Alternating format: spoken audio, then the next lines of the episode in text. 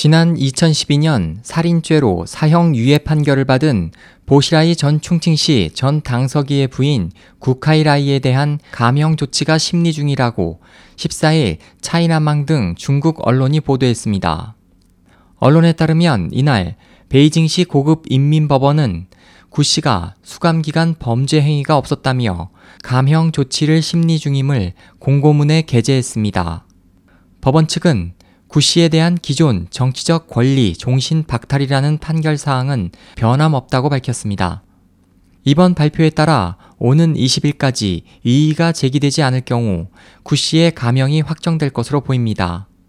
구카이라이는 영국인 사업가 닐 헤이우드를 독살 혐의로 지난 이천십이 년 팔월 안후이성 허페이 중급 인민법원에서 이 년간의 유예기간과 함께 사형 유예 선고 및 정치 권리 종신 박탈을 선고받았으며 부패 혐의 관리들을 수감하는 장쑤성 옌청 감옥에 수감되어 왔습니다.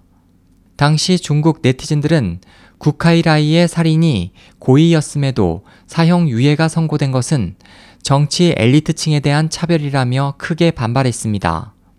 사형 유예는 이 년간 사형을 유예한 뒤 무기나 유기징역형으로 전환하는 제도를 말합니다. 에스오에이치 희망지성 국제방송 홍승일이었습니다.